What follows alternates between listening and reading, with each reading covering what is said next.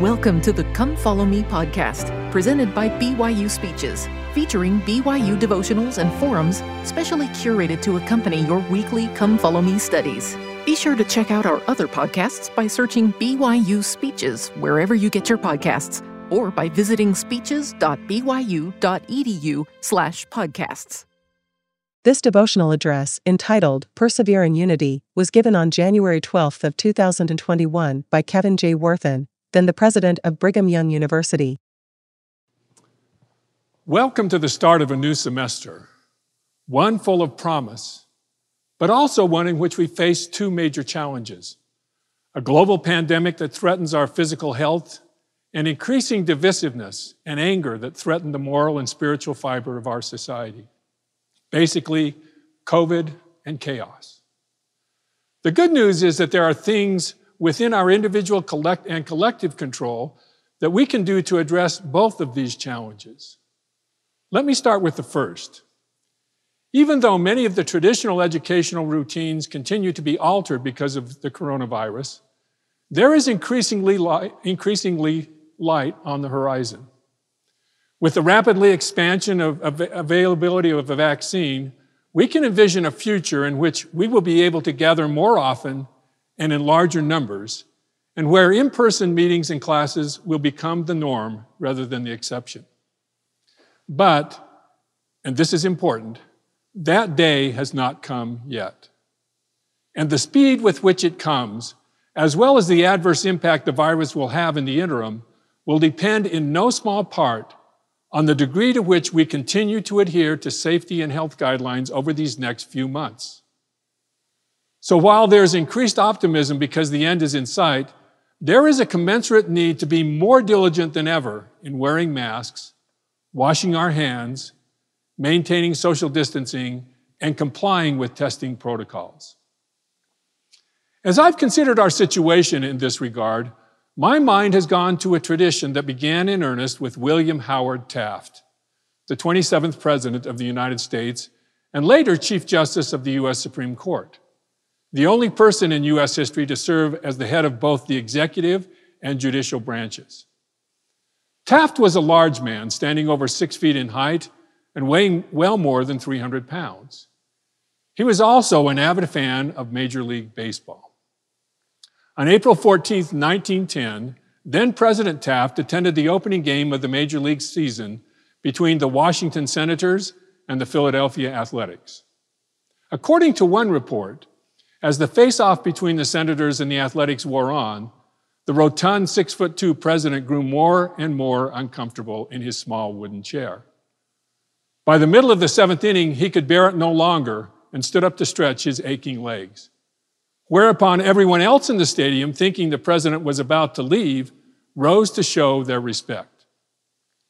A few minutes later, Taft returned to his seat, and the crowd followed suit, and the seventh inning stretch was born.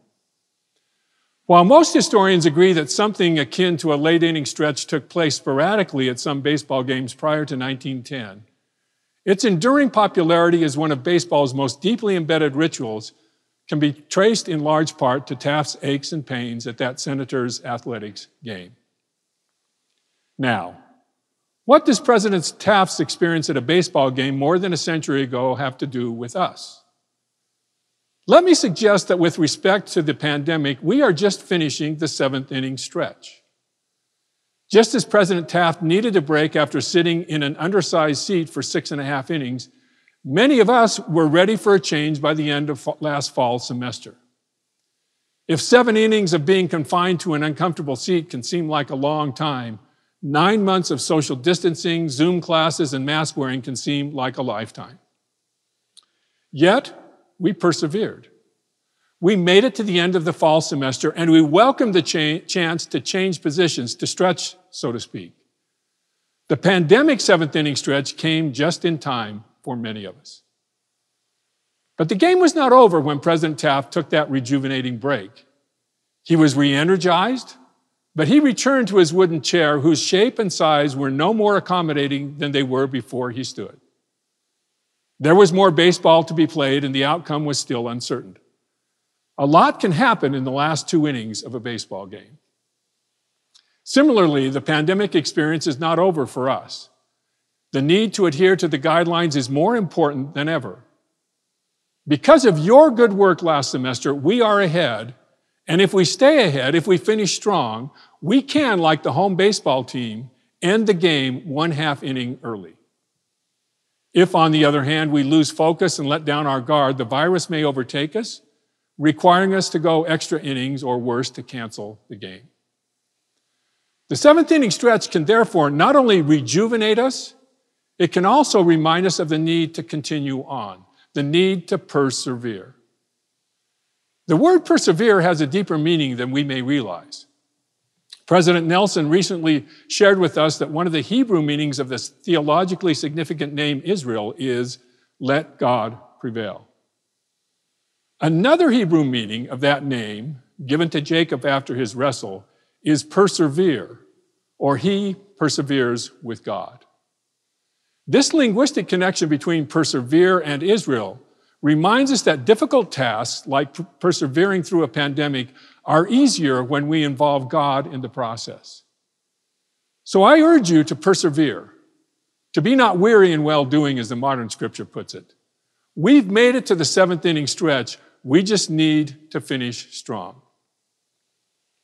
One key to persevering comes from another aspect of the traditional seventh inning stretch. Years after President Taft's precedent setting stretch in 1910, some teams began to add music to the tradition. In 1934, the song Take Me Out to the Ball Game was played for the first time in a World Series game.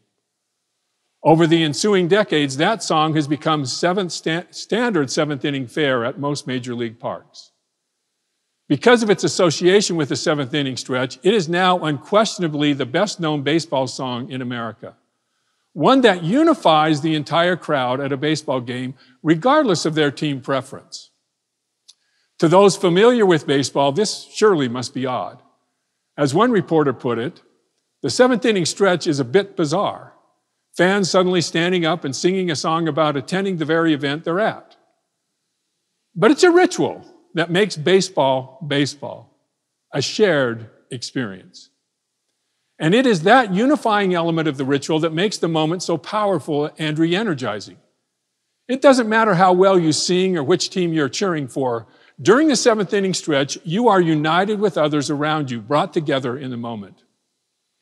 As one Colorado Rockies fan explained, at the ballpark, it doesn't matter if you sing alto or awful. Baseball is best enjoyed if you embrace the chance to stand up and join in a tradition where, for one minute, we can get along even with Cardinals fans or Dodgers fans. There is, as Joseph Smith explained, power in unity. And we are more in need of that unifying power perhaps than at any time in our lifetime. Not only to weather the pandemic storm, but also to address pressing issues like social justice, poverty, racism, and angry divisiveness and intolerance in political and other matters. Unity is a concept that extends well beyond baseball and even beyond any of the more important issues we currently face. It is an eternal gospel principle whose presence or absence determines not only the stability and prosperity of a community, but also our own eternal destiny. Simply put, we cannot be exalted without achieving a high level of unity. The Lord made this clear in the 38th section of the Doctrine and Covenants. Be one, he commanded the early saints, because if ye are not one, ye are not mine.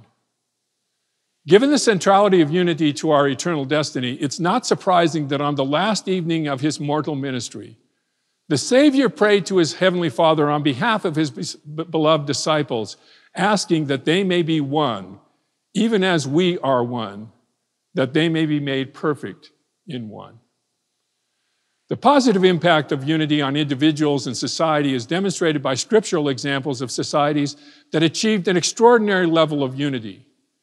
These include the descendants of Lehi in the American continent after the visitation of the Savior, the members of the early church in the Middle East shortly after the Savior's mortal ministry there, and the ancient people of Enoch. In each of these situations, the members of the society had their hearts knit together in unity and in love to such an extent that they could be, be described as being of one heart. Speaking of those who had reached this level of unity, Mormon observed surely there could not be a happier people among all the people who had been created by the hand of God.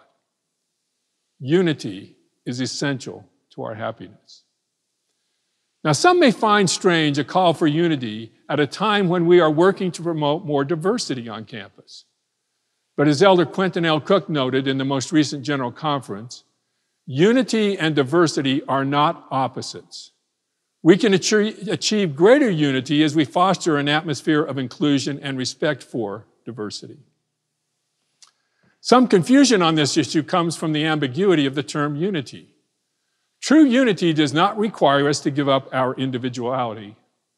As the Reverend Martin Luther King Jr. observed, unity has never met uniformity. While all human beings share a common bond as beloved spirit children of heavenly parents, each of us is a unique individual with individual personalities, experiences, and gifts. And each of these individual characteristics can contribute to greater unity. The Apostle Paul explained how this works in his first epistle to the saints at Corinth. After noting the different gifts that different individuals have been blessed with, Paul taught that even though the gifts were different, each contributed to the whole, just as, an, as individual parts of the body contribute to the wellness of the whole body. And each individual part is equally important. Paul said, For the body is not one member, but many. If the foot shall say, Because I am not the hand, I am not of the body, is it therefore not of the body? If the whole body were an eye, where were the hearing? If the whole were hearing, where were the smelling? Now are they many members, yet but one body. And the eye cannot say unto the hand, I have no need of thee, nor again the head to the feet, I have no need of you.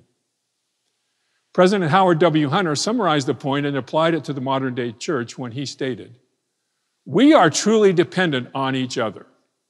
And the eye cannot say unto the hand, I have no need of thee, nor again the head to the feet, I have no need of you.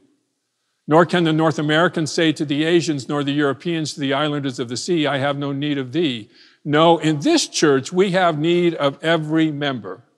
And we pray, as did Paul when he wrote to the church in Corinth, that there should be no schism in the body, that the members should have the same care one for another. And whether one member suffer, all the members suffer with it. Or one member be honored, all the members rejoice with it. That same principle applies with full force to the university community. When we welcome and value the gifts, talents, experiences, and perspectives of all of God's children who are engaged in our common enterprise, we will not only more fully reach our individual potential, but we will also be more united. Elder Bruce C. Hafen offered a simple analogy to explain how bringing together those with diverse gifts, personalities, and experiences can produce an enhanced and enriched form of unity. For me, he said, the ideal metaphor is a musical one. With our many voices, we could all sing in unison, in harmony, or in dissonance. Of these three, he said, I prefer harmony because it enables a variety of voices to blend into a fuller, richer sound than mere unison. And as demonstrated by Marcus Roberts and the modern jazz generation at a forum here last February, the analogy applies regardless of the type of music. Even in a jazz ensemble, where individual improvisation often takes center stage, there is still need for unity. And the results of this combination of individuality and unity are sweet, as demonstrated in the following clip. Jazz allows us to express our own ideas. Of course, there are rules, just as we have in a well ordered society. There is a carefully defined structure to the music, but that structure allows for flexibility. There's a lot of freedom in jazz music. You can take a lot of liberties with it. When I first started playing with Marcus almost 30 years ago, I didn't do that. I just played everything exactly as it was written. But Marcus encouraged me to integrate what I knew of the history of this music, because jazz music arose out of the experiences of black people in America, but also out of my own history. And my history. And my history. And, and our, our history. history. And your history, too.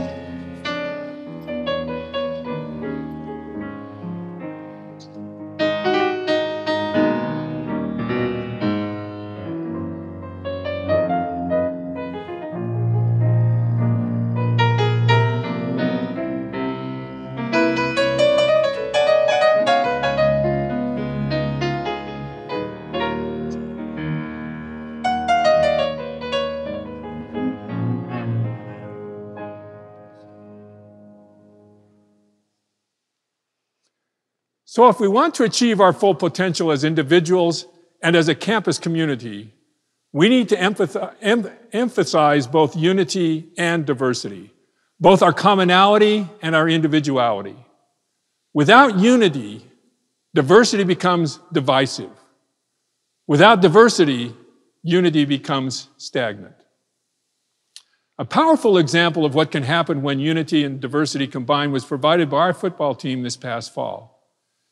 As the team gathered for summer workouts, the sporting world and most of society were focused on racial inequalities and inequities that were brought to the fore by a number of events. Co captain Troy Warner explained We just wanted to get together and talk about how we were feeling, let players express their feelings, their emotions. As described by one reporter, black players, Polynesian players, and white players took turns. They had seen NBA players wearing social justice messages on their uniforms. The BYU players decided they wanted to send a message too, one they hoped would be visible to the millions expected to watch broadcasts of their games. We had an open forum about what we thought should be the message, junior wide receiver Dax Milne said. We tried hard to make it a message that was not controversial, and someone mentioned, love one another a teaching of Jesus Christ that resonates deeply with members of the church.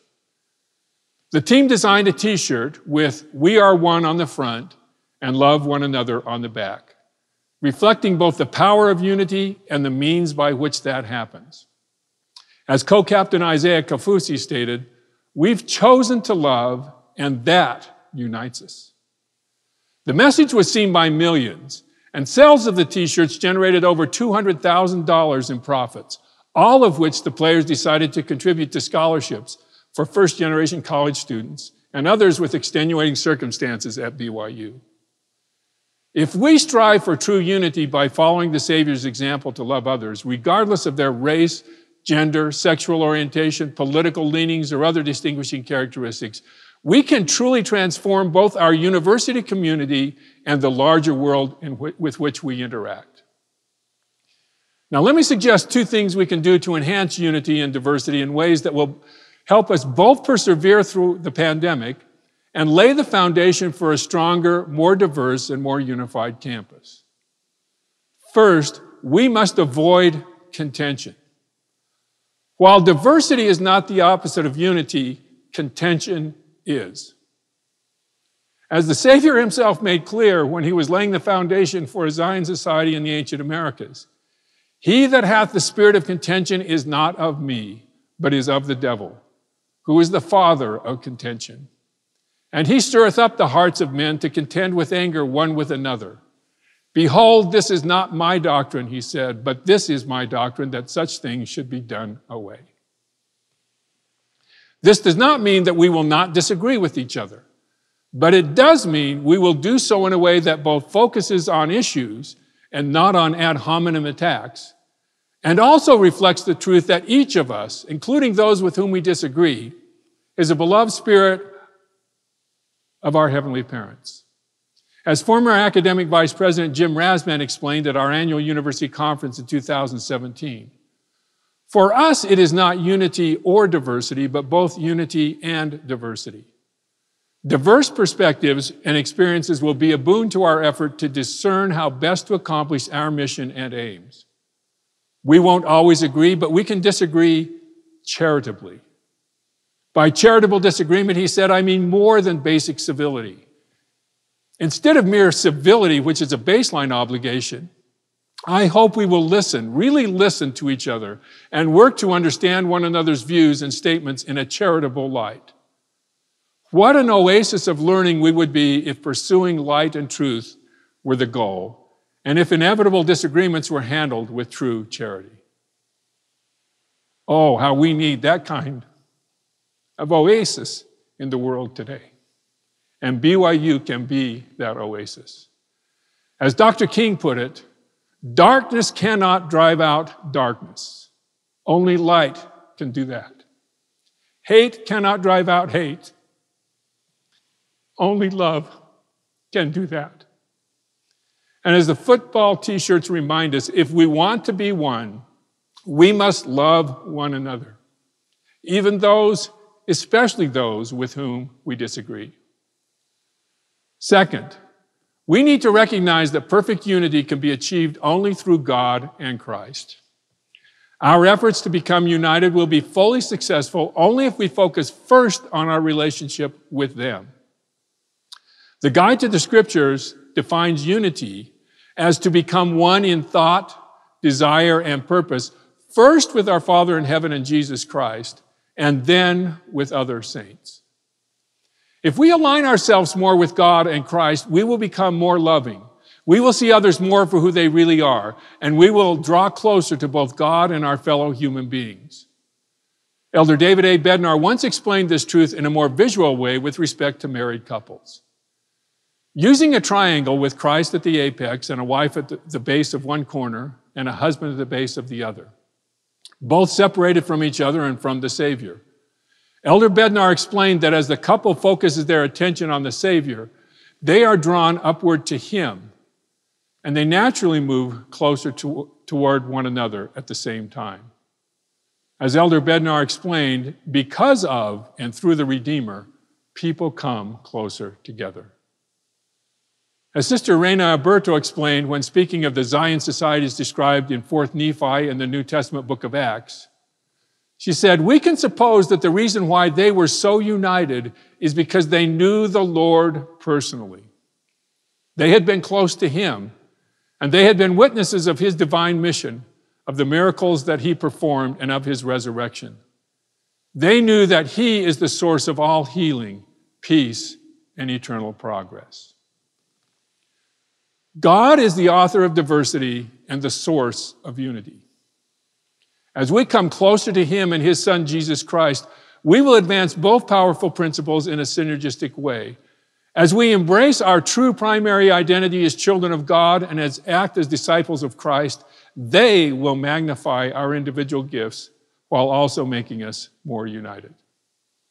So, my message to you is simple persevere in unity by coming closer to Heavenly Father and Christ, who never tire and are perfectly united. If we do so, we will be able to successfully meet whatever challenges we may face individually or collectively in the coming semester and year. May we do so, is my prayer in the name of Jesus Christ. Amen. You've been listening to the Come Follow Me podcast, presented by BYU Speeches. Please check out our other podcasts of recent speeches, classic speeches, and BYU speeches compilations on love and marriage, overcoming adversity, by study and by faith, the prophet Joseph Smith, and Jesus Christ, our Savior and Redeemer. Go to speeches.byu.edu and click on podcasts for more information. You can also find all BYU Speeches podcasts at your preferred podcast provider.